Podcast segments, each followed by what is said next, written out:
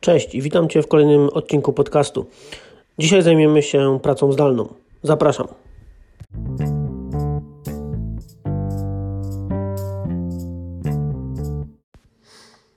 Cześć, witaj. No to przyszło nam żyć w ciekawych czasach, co? Epidemia koronawirusa jest y, odmieniana teraz przez chyba wszystkie przypadki niemal na całym świecie. Ludzie są przerażeni, wystraszeni, nie wiedzą zbytnio, co przyniesie przyszłość.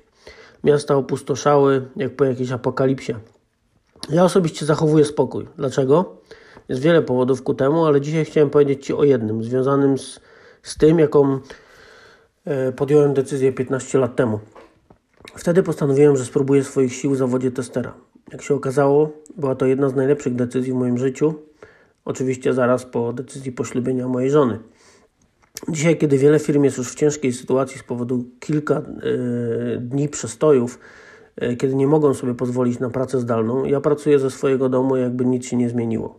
Firma mojego klienta nadal funkcjonuje normalnie. Ponad 200 pracowników w Polsce pracuje zdalnie z domu. Za granicą w USA, y, UK, Indiach, gdziekolwiek. Również pracują i nic się nie dzieje. Biznes nadal działa jak działał. U poprzedniego klienta pracowałem w sumie prawie dwa lata zdalnie, również z domu. E, dzisiaj z ciekawości spojrzałem na wyniki w Google z ostatnich dni i fraza praca zdalna jest już w top 15 wyszukiwań i rośnie. Nie dziwię się, nikt nie wie, jak się zachować w tej nowej rzeczywistości. Firmy, które wprowadziły model pracy zdalnej, nie mają z tym problemu i dla nich to żadna nowość. Byli przygotowani i przezorni. Ci, którzy nie byli gotowi, teraz mają nie lada problem. Oczywiście mówię o IT, bo są branże, które nie mogą pracować zdalnie. Współczuję takim, bo mają teraz horror. Ale dobra, porozmawiamy trochę o pracy zdalnej. Co ciekawe, yy, praca zdalna do czasu uchwalenia spec ustawy koronawirusowej nie miała w ogóle swojej definicji w polskim prawie. Wcześniej jedyną możliwością pracy poza miejscem jej wykonywania w świetle przepisów była jedynie telepraca, ale to zupełnie coś innego.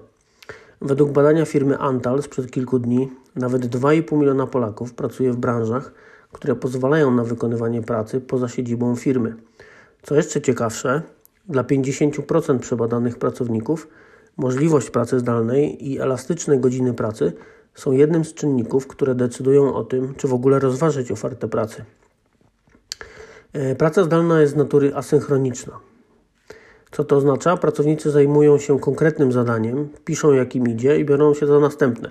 Opiera się tutaj to w głównej mierze na zaufaniu. Pracodawca nie jest w stanie kontrolować tego, co pracownik robi. E, no w pewnym sensie jest, ale nie jest w, nie jest w stanie kontrolować w takim sensie, jakim sobie wyobrażamy, że może obserwować, co robimy na monitorze, e, stoi nad nami, siedzi na, koło nas i tak dalej. Także opiera się tutaj to głównie na zaufaniu. Musi traktować nas jak dorosłego i odpowiedzialnego, że zrobimy swoje i tyle. Dzisiaj mamy wiele narzędzi służących do komunikacji i ułatwiających ją. Oczywiście są telefony i maile. Są również narzędzia do komunikacji takie jak Skype, Slack, Microsoft Teams. By the way, teraz dostępny za darmo. Google Hangouts, Zoom i tak dalej. Dzięki nim na bieżąco jesteśmy w biurze i w kontakcie z innymi pracownikami. Mamy też do dyspozycji narzędzia do rejestracji czasu pracy, takie jak przykład Timecamp czy Toggle. Są również narzędzia do pracy nad zadaniami, takie jak Jira, Trello, Asana, Nozbi czy Todoist. Ja sam używam tych narzędzi, e, szczególnie tych dwóch ostatnich, Nozbi i Todoist, e, od kilku lat i totalnie one zmieniły moją produktywność. Na przykład Nozbi to moje centrum wszystkiego. Tam lądują wszystkie moje zadania do wykonania, e, wszelkie pomysły, myśli, ciekawe cytaty i tym podobne.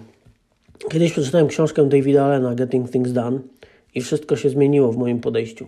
Wcześniej panował u mnie chaos, uciekały mi zadania, zapominałem wiele rzeczy, byłem przytłoczony.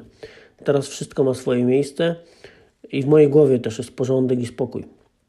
Zachęcam Cię do poczytania o metodologii Getting Things Done. by the way, opowiadam trochę o niej w moim kursie o testowaniu e, i też o Nozbi. E, nie tylko. Trochę jest tam też właśnie te, o tematach produktywności, nie tylko, więc o testowaniu.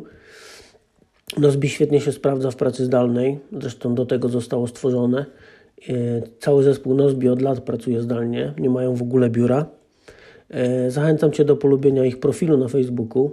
Od poniedziałku codziennie Michał Śliwiński, założyciel Nozbi, pokazuje jak pracować zdalnie najefektywniej, odpowiada na pytania, także polecam.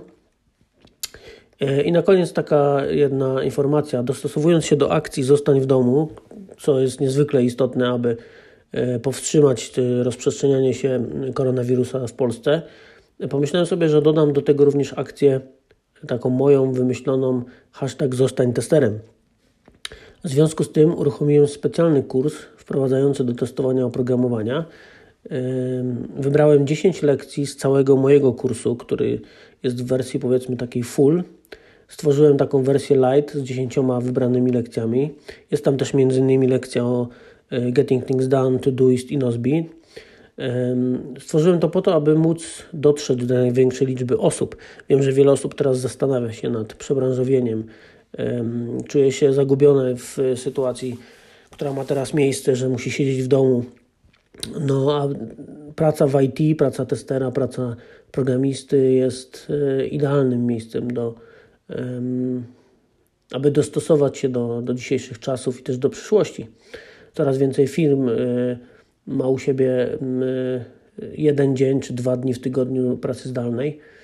Także, także te firmy, które były przygotowane, no teraz nie mają problemu z, tym, y, z tą sytuacją, która ma miejsce. E, nie przedłużając, jeśli jesteś zainteresowany, to zachęcam Cię do wejścia na stronę www.kurs.com E, bez polskich liter szkoła testowania.pl.